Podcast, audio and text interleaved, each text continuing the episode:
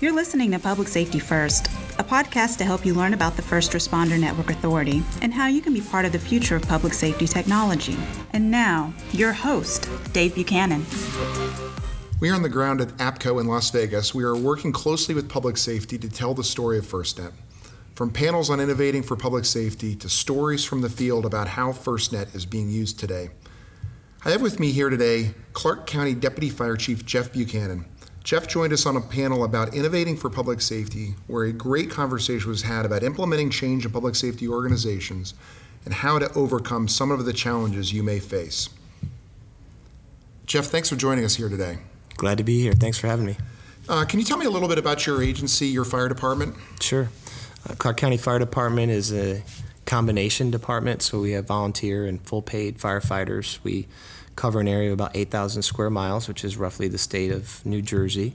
We have uh, 30 urban fire stations, we have 13 rural fire stations, and together we run over 150,000 incidents a year. So we're a very busy department, and we handle some of the highest profile real estate in the world, the Las Vegas Strip.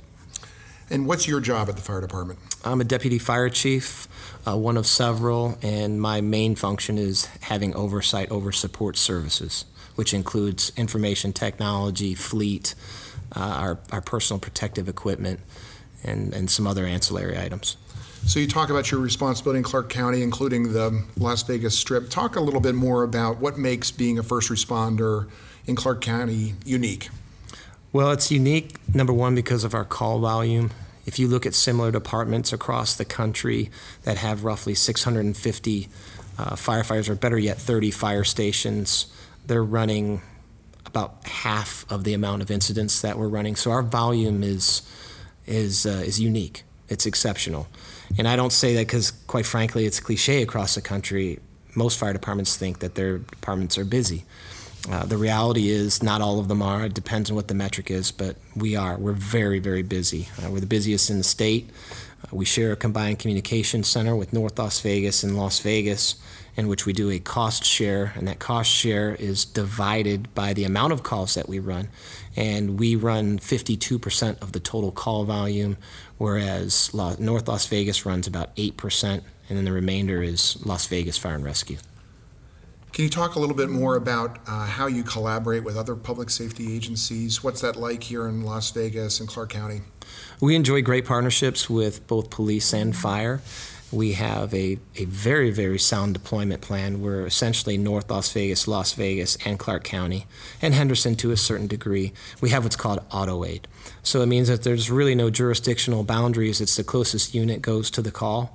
I think that uh, relationship with police departments, both Metro, Henderson, and, and North Las Vegas, and the, the those fire departments have a have a seamless relationship.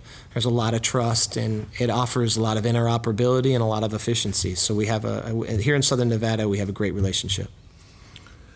What kind of technology do you use in your fire department today? So we're using uh, primarily Motorola radios out on the field and we do have cellular service. Uh, of course, we have our, our MCTs that get our, our units to the scene, which use GPS and AVL automatic vehicle locators, which helps the dispatch center put the right unit, the closest unit, uh, on, on the closest call. Uh, we use touch screens. We try to stay up on innovations.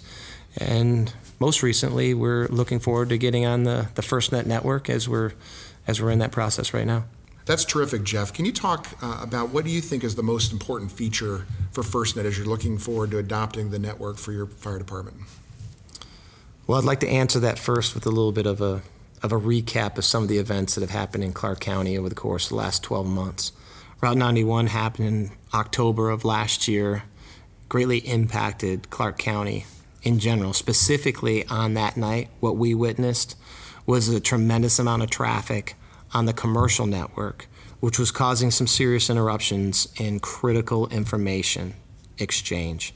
And what I mean by that, I was trying to get a hold of the incident commander. I was trying to share information that was critical to some of the operations that were going just to the east of the stage. I was unable to because every time I texted and every time I called, the commercial carrier was full. Why?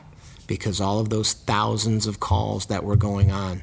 So at that point in time, I knew we needed FirstNet.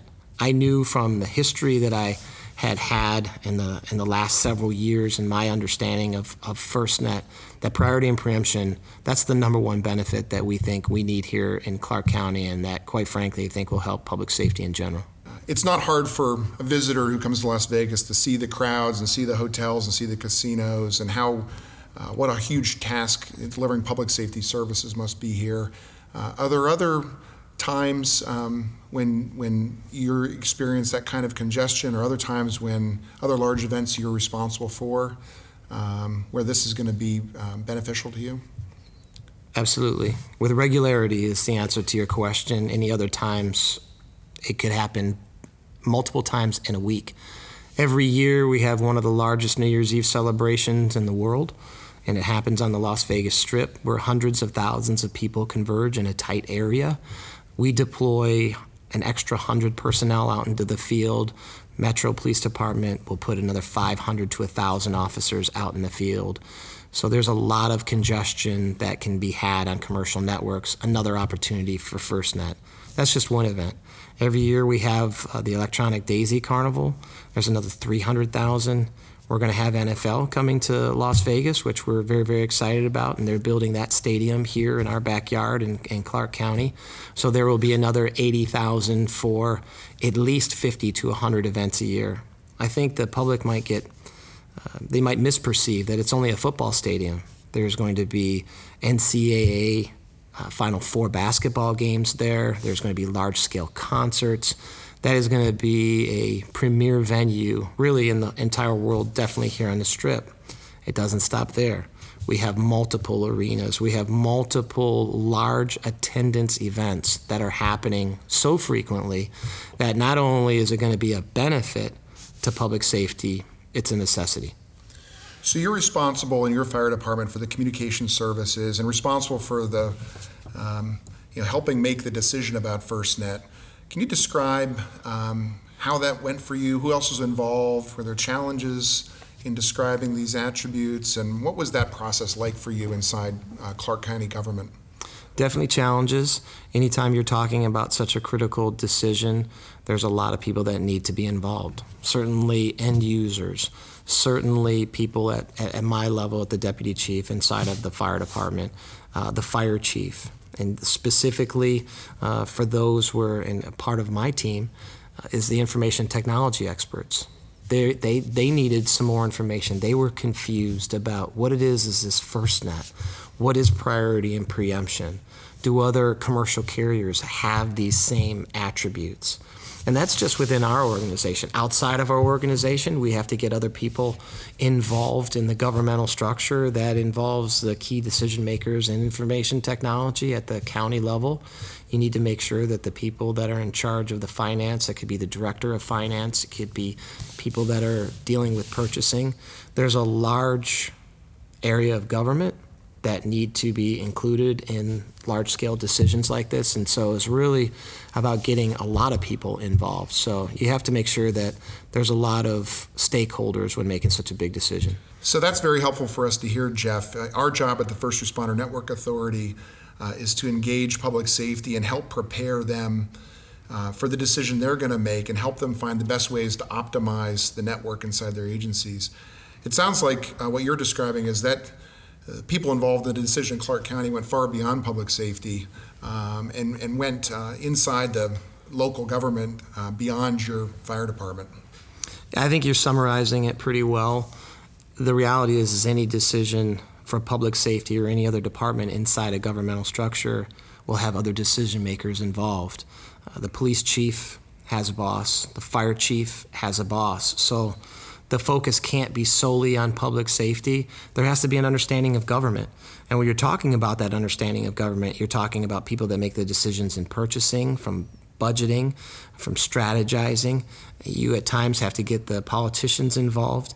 And ultimately, the CEO of any government at the local level is going to be the city city manager or county manager. So you want to make sure that your net is cast pretty wide and that the focus isn't just on public safety because they're not just the only ones that get to make those types of decisions, even though they sit in pole position in their organizations as a fire chief or the police chief, part of their responsibility is to sell their bosses that they're making the right moves for the community too. So, Jeff, as you've talked about uh, the benefits of FirstNet inside your fire department, I know you've had conversations with your with your chief.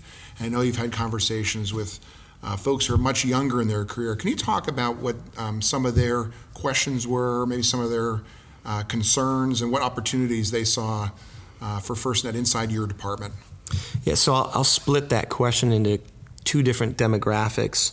Uh, one demographic could be the more youthful individuals that are coming into the fire service, a tech generation, a generation that unster- uh, understands instantaneous uh, information delivery, Instagram, Facebook, Snapchat, which I know nothing about. Let me make that perfectly clear. But they're tech savvy and app savvy, and they are just at a higher level when it comes to technology. I think FirstNet offers those evolutions, those advancements, and frankly, simultaneously a benefit to public safety and also an incentive to those users to come and use me and look what it can do for your industry. So I think there's one segment of, of benefits for, for that group.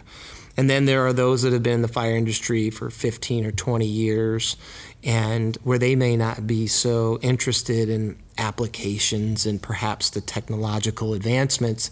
I can tell you what they are impressed with, and that will be priority and preemption. That's an easy concept to grasp. There isn't an incident commander in police or fire that wants their communications interrupted. That vital critical information that needs to get to the end user, that firefighter, that police officer to give a location or to distribute critical information, it cannot be interrupted. Priority and preemption from FirstNet will ensure that that communication is seamless and that that does not happen. Thank you for your time, Jeff. This has been very helpful, and I know our listeners are going to learn a lot from our conversation today. I'm very excited to be here on behalf of our fire chief, Greg Cassell, who's a big proponent for FirstNet. We're excited to be part of it and look forward to future conversations. Thank you. Thanks for listening today. We're excited to have you join our podcast community. Make sure to subscribe on iTunes, SoundCloud, and YouTube. You can learn more about the First Responder Network Authority at firstnet.gov and learn about FirstNet products and services at firstnet.com.